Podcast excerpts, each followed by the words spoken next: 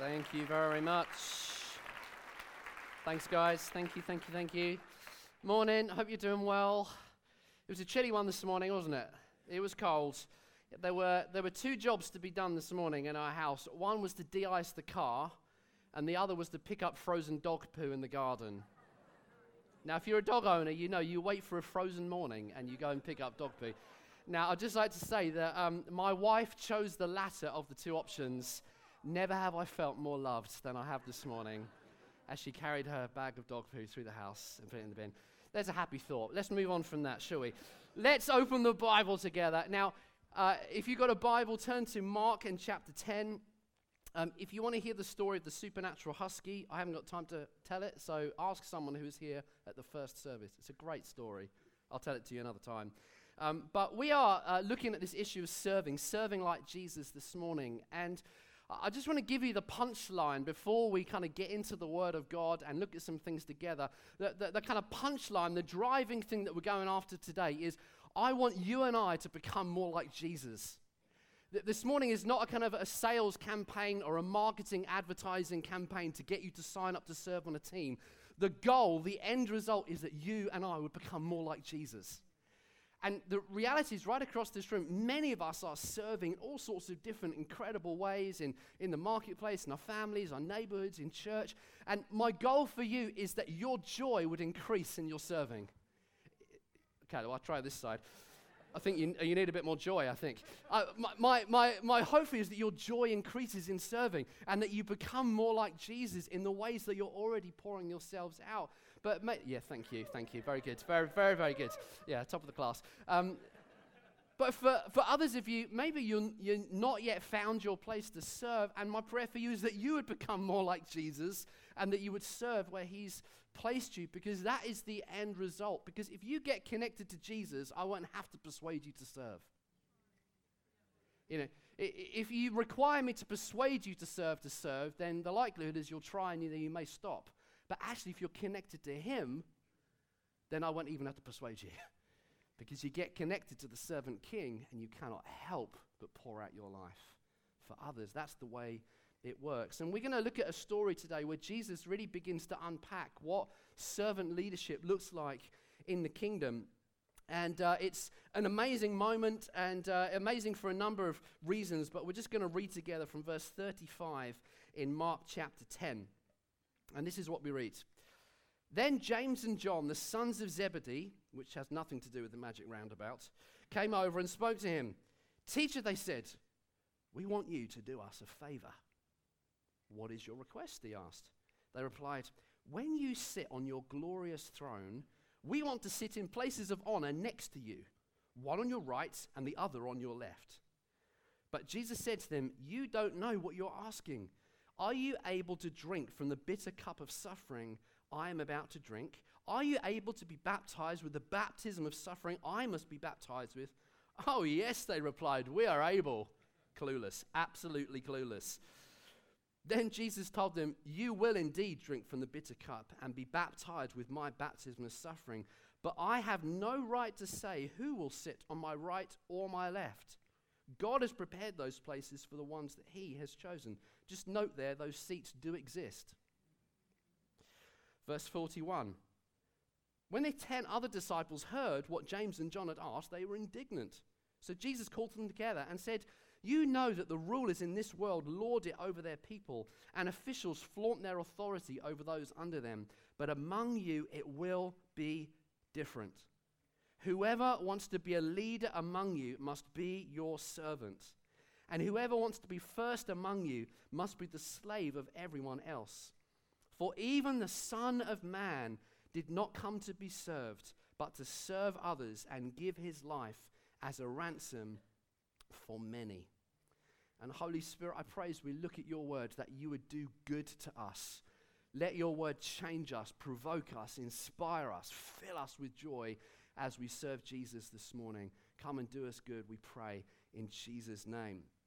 Now, one of the reasons I love the Bible is the Bible's such an honest book.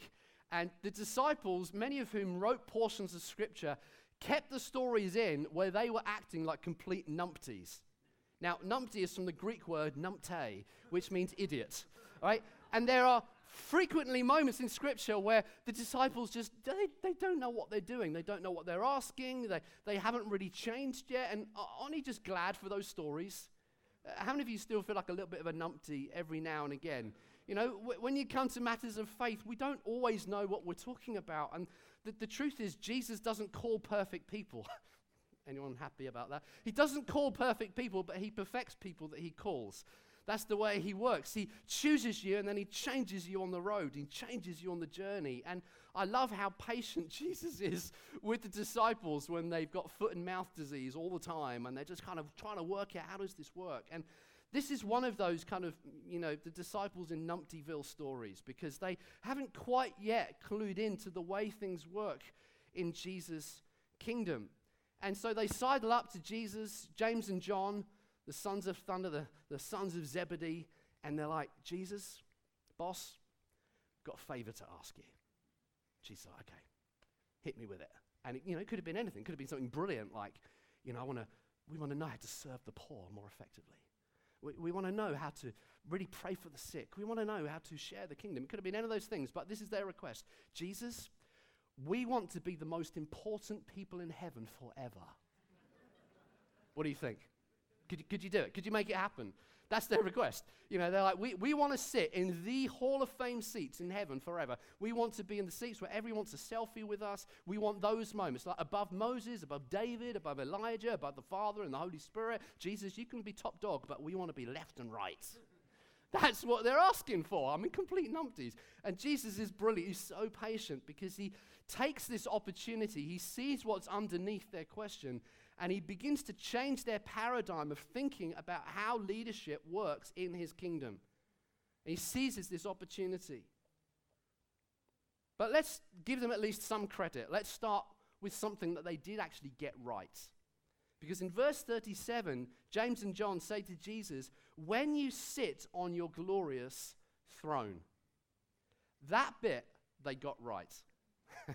They, would seen something about Jesus. When you sit on your glorious throne, they, they had somehow managed to see beyond the carpenter from Nazareth, and they could see that Jesus was the king who was one day going to sit on the throne and rule over the entire cosmos forever and ever and ever. Somehow, these fishermen from Galilee had seen that about Jesus. They knew that he was going to sit on the glorious throne.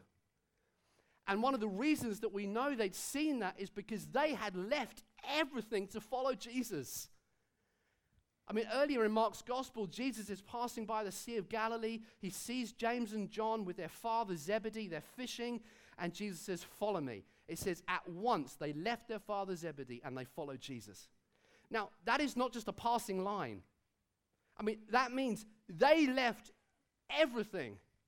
They left their livelihood, their respectability, they left their family, they left any sense of social status they might have. They probably gave up their family inheritance. They literally they put everything on the line for this man Jesus because they could see you are the king. You are the king. And so we are throwing all our eggs in one basket. We are leaving everything behind our old attitudes, our old priorities, our old passions. We're leaving that all behind. We're leaving it to have you. You are the pearl of great price, and we are selling everything that we might have you because you are going to sit on a glorious throne.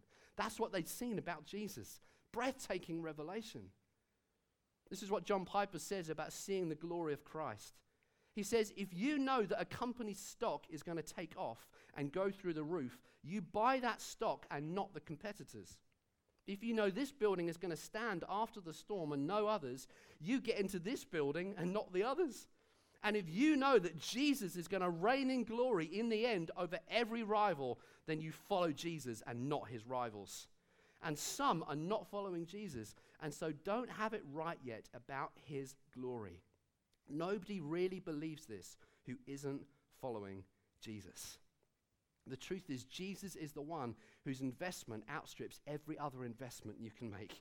He is the building that is going to outlast every other building. Do you know what? Jesus isn't worried or anxious about Brexit. He's not worried about walls getting built in Mexico. He's not worried about this power or that power. He's not worried about this tribe or this coming or that going. He is the king forever and ever and ever. The question is are all your eggs in his basket? Does he have all of you? Have you done the equivalent of leave your nets behind and follow him? I mean, run after him. I mean, throw everything behind Jesus. So people around this world right today are literally giving up everything still to follow him. There are estimates of between 50 and 100,000 every year who are martyred for their faith around the world. Persecution amongst Christian groups is on the rise, not on the wane. Our brothers and sisters right around the world are literally leaving their nets to follow Jesus because they know he sits on the glorious throne. What are you giving up for Jesus? Because I tell you, discipleship is costly. If following Jesus requires no sacrifice in your life, I would question are you really following the right king? To follow him requires leaving something that you might have him. Leaving your old thoughts about money and sex and power, for example. What does Jesus think about those things? I'm putting all my eggs in his basket. What he says goes. I'm trusting the one who's going to sit on the glorious throne. You know, one of my favorite stories, I've told it before, is of William Booth, the founder of the Salvation Army, who saw just incredible success amongst the poor, particularly in London, and saw scores and scores of kind of working class people come to faith in Christ and start to see the kingdom break out. And his success was so great that Queen Victoria called for William Booth to come and tell her the secret of his success. And so she sent the golden carriage from Buckingham Palace to pick up William Booth. But he refused to get in it because he said, if the poor can't get in the carriage, neither will I. And so he walked to Buckingham Palace and was two hours late for his appointment with the Queen. And when he got there and he's standing before Queen Victoria and she says, Mr. Booth, tell me the secret of your success.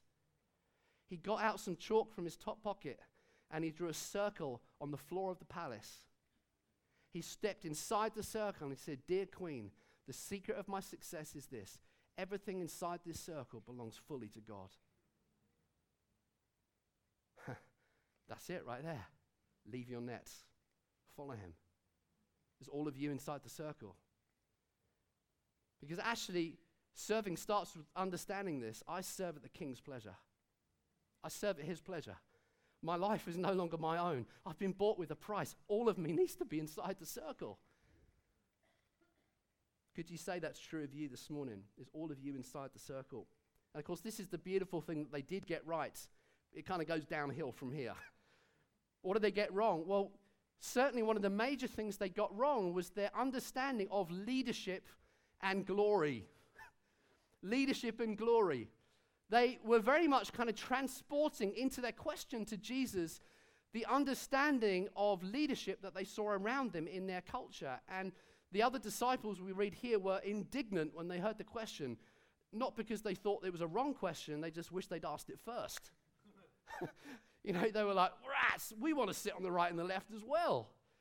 Because they were in a culture where the strong bullied the weak. Where if you were emperor, you could order a genocide, you could crucify thousands in one day. It was said of Emperor Nero, in one day he crucified 6,000 people by the side of a road. And that's the culture they were living in. Y- life was cheap. If you were top dog, if you were top of the tree, you exercised your power, your authority, and you did whatever the hell you wanted. And that's the leadership model. And so when they come to Jesus and say, We'd like to sit on your right and the left, that's the paradigm they're thinking of. They're thinking, We want to be top dog so that we can, we can call the shots. You know, and we know that because on another occasion in Mark's gospel, James and John, these same guys, they're walking through a Samaritan village that refuses to welcome Jesus. And they get very upset on Jesus' behalf. And they're like, Jesus, do you want us to call down fire from heaven to consume them? In other words, genocide is the answer to people ignoring Jesus. That, that was their mindset. And so Jesus begins to take this faulty understanding and just rework it and say, guys, this is not how leadership works in the kingdom. This is not what it looks like. In fact, it's the polar opposite. And he begins to drop these bombshells into their thinking. And here's one of them that leadership is a baptism of suffering, not a pathway to power. that doesn't sound like very good news, but that's the truth. If you want to lead in Jesus' kingdom, it's going to cost you. it's going to require sacrifice. It's going to require that you give up things. And for Jesus, of course, the context for him was drinking the cup of suffering of the cross. He is in the shadow of the cross when he's saying this. He's saying, actually, leadership is not a pathway to the top of the tree. Actually, it's an exercise in giving up your rights to empower other people. Oh, it's a really good point, that. Leadership is an exercise in giving up your rights so that you can empower other people. Are there any husbands in the room? Your job. No husbands. That was amazing. There are no husbands in the room right now. There's one over there. Thank you, sir. husbands, do you know what your job is? Your job is not to be top of the tree. Your job is to empower your wife to serve. That's how it works. Jesus is saying, listen, leadership is not a pathway to power. It's a baptism in suffering. You give up your rights so that someone else can thrive. There isn't any room for selfishness in marriage, as an example. And then he goes on, he says also, glory is about becoming a servant of everybody, not a master of many. It's like, this is what greatness looks like. Lay down your life. The first shall be last, the last shall be first. If you want to be great, great in the kingdom, then lay down your life for other people. And as if to emphasize these two points, he says in verse 45 even the Son of Man did not come to be served, but to serve and give his life as a ransom for many. Even the Son of Man. Now, that is a really important clue as to the significance of that sentence. Even the Son of Man. Because for your average Jewish hearer who understood prophetic scriptures that they would have heard at synagogue every week, that they would have talked about in their homes, they would have understood something about that phrase, even the Son of Man. And in fact, we know from Jesus' life that Son of Man was the title that he most frequently used of himself. He used it 78 different times across the Gospels. More than any other title, he says, the Son of Man, the Son of Man, the Son of Man. And this is one of those occasions. He says, even the Son of Man. And immediately, James and John and the other disciples would have been thinking back to synagogue class and thinking about the prophet Daniel. Because in Daniel, we get the first mention of the Son of Man. And the Son of Man is a figure that Daniel the prophet sees in a vision at night. And this is what we read in Daniel chapter 7, verse 13. Daniel says, I saw in the night visions, and behold, with the clouds of heaven there came one like a son of man.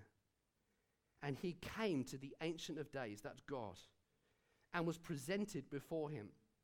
And to him, to the Son of Man, was given dominion and glory and a kingdom that all peoples, nations, and languages should serve him. His dominion is an everlasting dominion which shall not pass away, and his kingdom is one that shall not be destroyed. What Daniel is seeing here is a messianic figure, a savior that would one day come from heaven to make all things new. And to him, dominion and glory and honor and a kingdom would be given that would never ever pass away. This is a key messianic text in Jewish scripture. And so in synagogue, they would have heard this reading from Daniel 7 the Son of Man one day is going to come from heaven and he is going to rescue this planet. And to him, all people will serve him. He will be given dominion and power and sovereign authority. The Son of Man was a powerful, the most powerful figure that the Jewish people were hoping and longing for. And so when Jesus starts his sentence, even the Son of Man, they would have been able to finish his sentence for him because they knew this passage very well. The Son of Man will have dominion and glory and a kingdom that will never fade. Peoples from every nation will worship him. They would have been able to finish the, the sentence for him. And yet, that's not where Jesus goes. He says, Even the Son of Man did not come to be served, but to serve. Even Messiah didn't come to pick up his rights, but to lay his rights down. Even Messiah has come to drink the cup of suffering. Even Messiah has come to not be the master of many, but the servant of all. I mean, this is stunning. This is a stunning revelation for the disciples. It's a completely different way of thinking that God's greatness and glory are actually seen in self sacrifice. Jesus saying, This is what God is like. He's not like Nero, He's a self sacrificing God. He's a God who serves. The creator of all is the servant of all. Wow.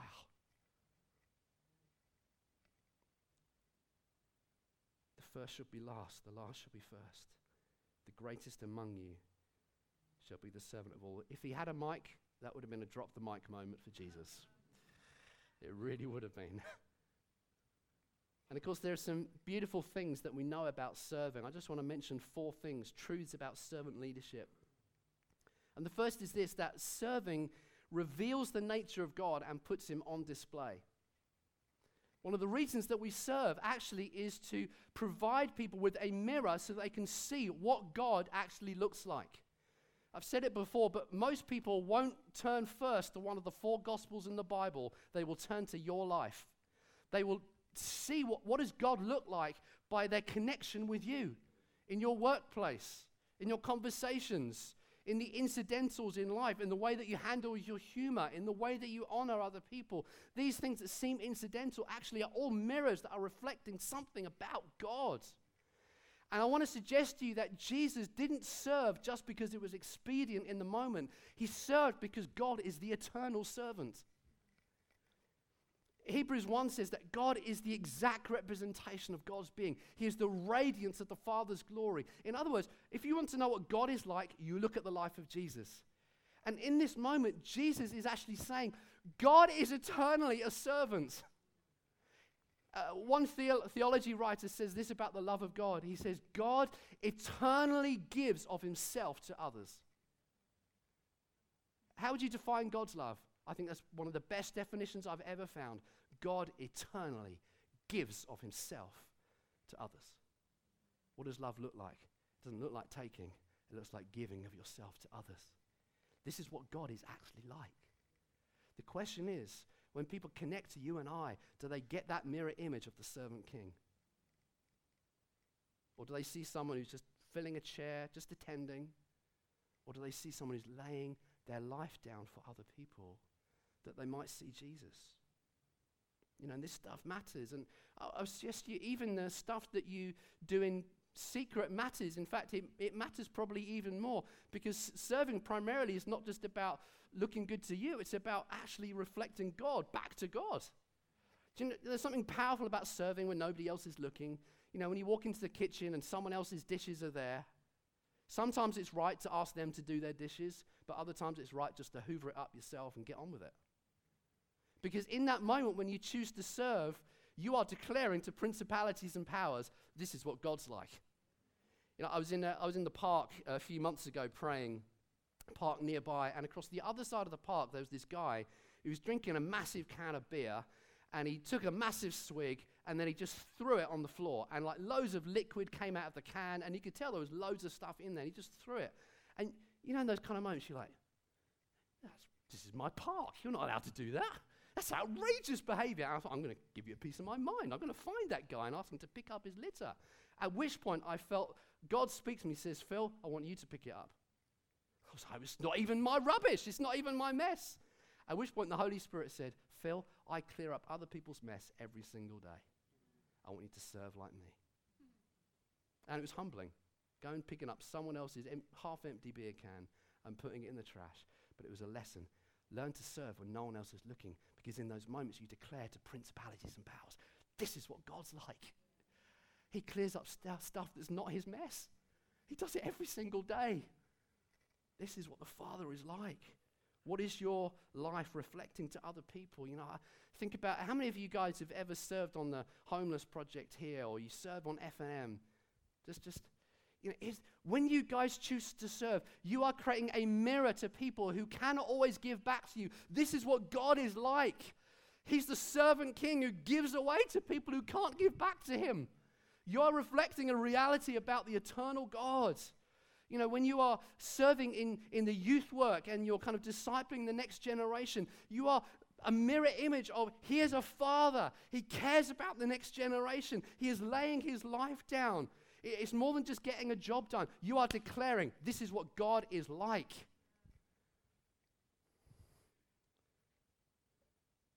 Most people will look in the mirror of your life to see what God's like. What will they see if they look at you? Second thing about serving we see is this serving says, This is my family, because we always serve to what we feel we belong to. We, we serve to what we feel we belong to. You know, it's actually not a hardship to serve people that you really love, is it? Actually, it's kind of it's really normal. It, it's, it's, it's actually you're quite well adjusted if you want to serve people that you love. It's easy. You, you serve the things that you feel you have ownership of and that you belong to. And in fact, so often serving is a route to you feeling like you belong. that's, that's, it works the other way as well. And one of the great dangers in a church that gets bigger and bigger is that actually it's harder and harder to get volunteers to serve on teams. That is a fact. The bigger you get, the harder it is to fill teams with volunteers. And the reason for that is a psychological effect called the bystander effect. The bystander effect is that, just say, for example, you were a witness of a crime, and you were the only witness who saw the crime, you were the only one in the vicinity. The likelihood of you calling the police is very, very high because you are the only one witnessing the crime.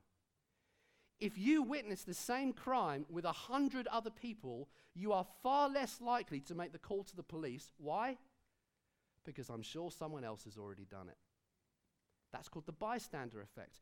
And what happens is that we, when we see needs and we see areas to serve in, we think, wow, the church is so big, I'm sure someone will meet the need.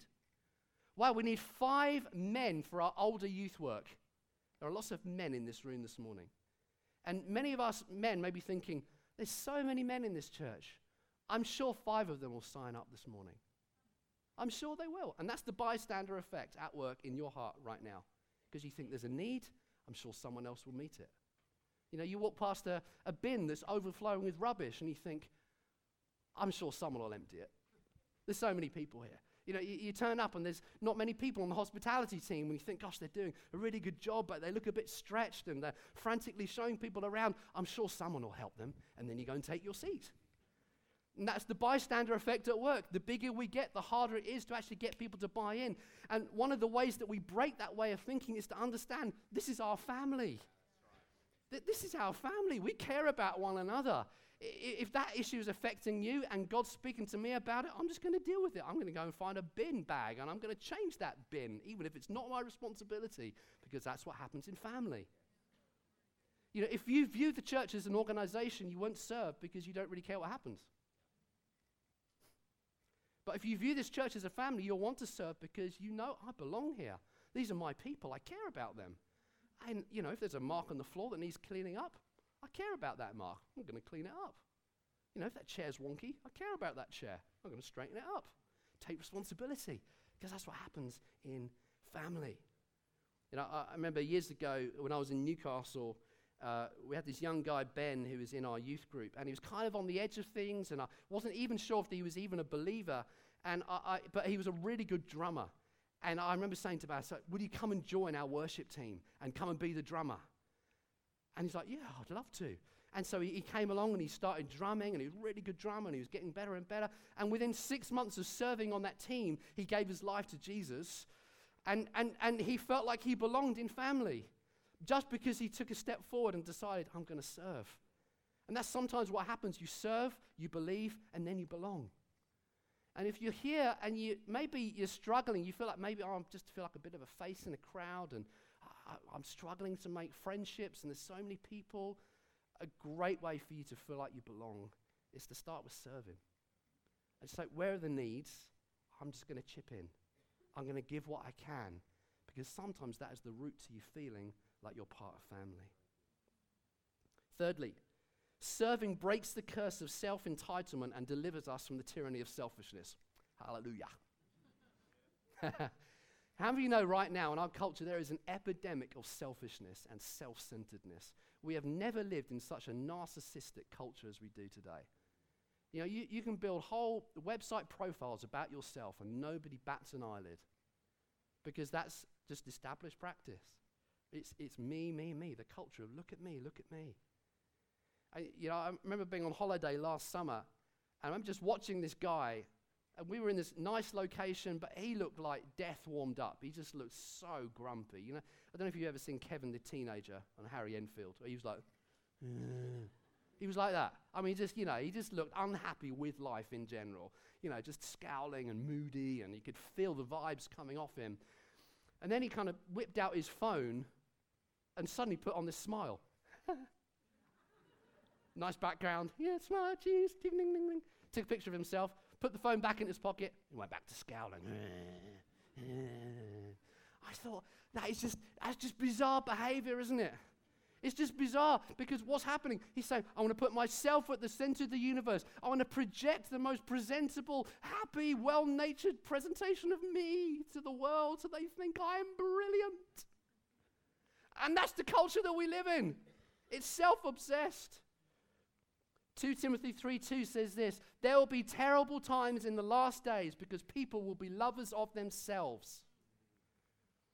If you put yourself at the center of the universe, you are in for a world of pain, my friend. Because you are not made to live for yourself, but someone greater than yourself. And the greatest moments in life are the moments of self forgetfulness where your eyes get off your own stuff and you lift your eyes to Jesus. And I just want to encourage you can we please start a revolution against self centeredness? You know, I would suggest to you if you are in a marriage right now and you're struggling, start a revolution against self centeredness. Self centeredness is one of the biggest killers of marriages that I've ever come across, where each party demands their own rights. As soon as you start demanding your own rights, you are on a slippery path. Because Scripture says you are called to submit to one another out of reverence for Christ. Successful marriage is based on giving, not receiving. That's how it works.